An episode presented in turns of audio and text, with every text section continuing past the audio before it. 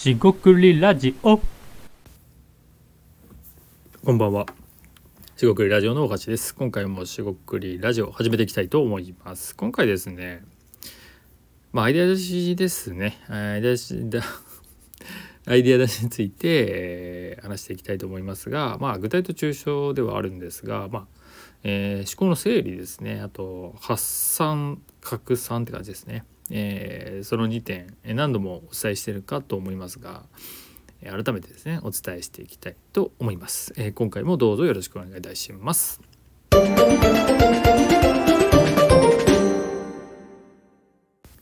はい、四国リラジオの大橋です。今回ですね、アイデア出しの、まあ、発散収束とかですね、要は、えー具体と抽象といいますか、こう、えー概念をですね、行ったり来たりするという、えーこと、え何度かお伝えしていると思いますが、まあ、えー知らない方もいらっしゃると思うので、また話していきたいと思います。まあこれですねアイデア出し自体アイデアを考える時、えーそのもの全てその一連の行為ということでいいんですがまずですねそのネタがなければネタを集めますと。でネタというのはですねこうがむしゃらに集めればもちろんいいものでもないですが、えー偶発性ですね、えー自分がなかなか想定してないところ。えーになんかないか。もしくは全然関係ないそのところになんかないか、まあ、観察とかですね、えーその辺りをですね伝えていくことがなかなか難しいんですが。ただネタというものがあって、えそれを組み合わせていくことでアイデアになっていくと。で、まあ、相談いただく時とかにはよく使えるとは思うんですが、まあ、例えばですね相談していただいた内容をまあ整理すると。でよくこう、えー比喩にはなるんですが耳を傾けてみると。要はその相談者の方がですね、えー企業であろうと個人であろうと、えー何をしたいのですかと、えー一体何を考えられているのですかと。えーでですねここの辺りですね実はですねまた話すんですが会話というよりも対話でして、えーその考えですね、えー一体どういう考え方なのか価値なのか、えー見方なのかみたいなところを、えー一旦いただく感じになります、えーそこで何が起きるかっていうとですね、えー考え方価値観がもちろん異なることもありますからえーっとえっと私にですね、まあ、僕に対して絶対合致するなんてことはないわけですよ。えーその人なりその企業なりの考え方があるので、えーまあそれを尊重すべきですと。もちろんです。もちろんですがそこであの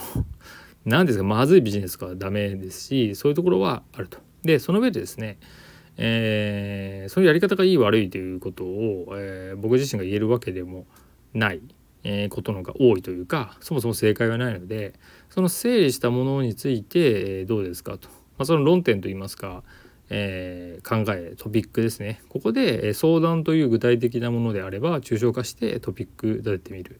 もしくはですね、えその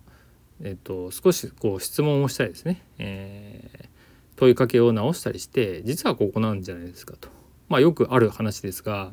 えー自分でですね僕自身もですが、えー話しているだけどその内容は実はずれていて、えー別の話題の方がメインだった、まあ、このラジオでもよくあるのかもしれませんがなるべくですねえー喋ってからタイトルつけてるんでそんなずれてるとは思わないんですが、えーずれてたら、えーすいませんと。でですねそういうふうに具体的なものを抽象化したり、えー今度もや、えーまあ、曖昧って意味ではなくてですねあんまりこう固まってないものに対して話をしてって一緒に固めていくということもあります。で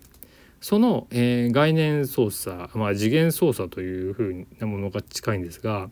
えーなぜできるのかですが、えー具体的な体験経験を入れていきそれを膨張させて想像想像、えー発行するようなイメージが近いです。そうするとですね前使ったり考えたりしたことが、実は後で生きてくるだから要はこれがですね無駄な経験ないよってことにつながります無駄な体験もないですし無駄なことって、えー定義できないです。で、えー世の中がどうかはよく分かりませんがそのすぐに使えるような考え方ですよね。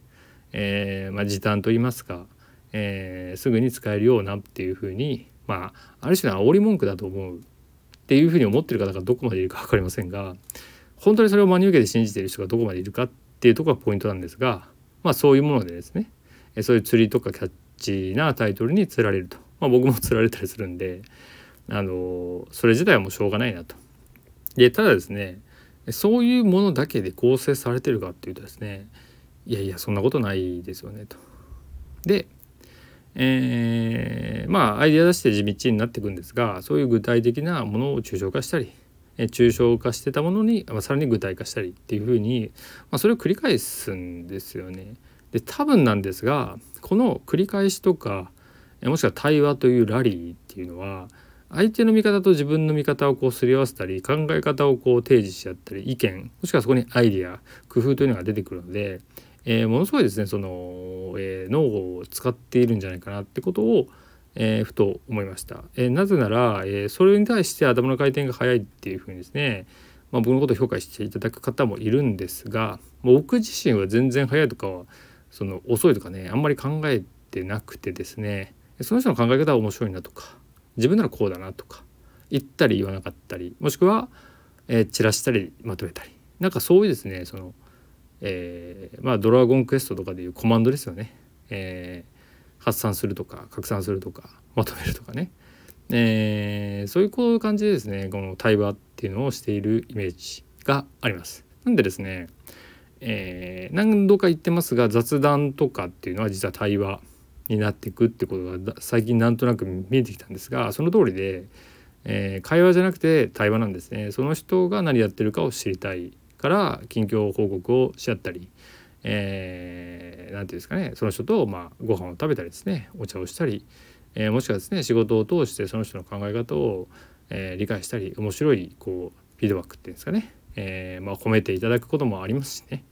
えー、そういう評価いただくと嬉しいわけです。それを何度も繰り返してって対話を対話に対話を重ねていくこともしくは、えー、初対面の人であれば自分をまあえー、無理のない程度で自己開示するそして相手にも自己開示していただくということが、えー、ある種ですねコミュニケーションということで僕が普段やっているようなやり方となります。でそれがですねあの間出しにおいてっていうふうに、えー、切り分けるよりも、まあ、普段そのようにしているので何、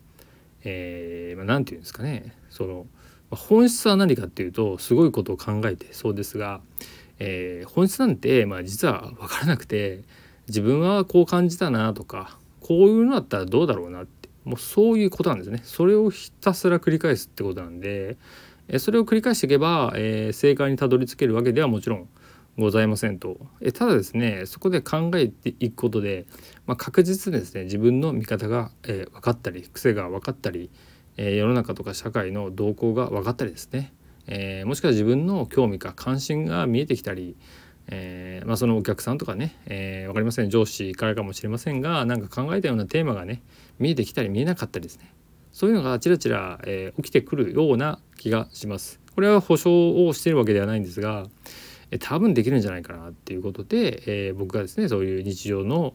え観察といいますか、え経験体験違和感ですね。からアイデアが出るっていうまあ調査、えー、証拠エビデンスですね、えー、風に考えています。えー、まあそ今回ですねこんな感じになりますがその繰り返しをしていくこと自体っていうのが、まあ、僕の中でですね、えー、ままあインストールというか普通なんですが、えー、それってこういうことなんですよねってもっと言語化したり、えーまあ、アイデアの出し方っていうのを今年はですね特に、えー、伝えようとしているので、えー、よりやっていきたいなと思ったところです。でまたですねそのアイデア出し、まあ、ビジネスのテーマっていうことになってますが、えー、ビジネスだけじゃなくて違う領域のものでも結局一緒だったりします。そのアートとかね、えー、芸術文化みたいなところも、まあ、お金儲けをしたいっていう文脈ってあんまりなかったりしますが、まあ、とはいええー、文化体験ってことの別にビジネスプログラムもあると思うので、えー、いろんなものですね。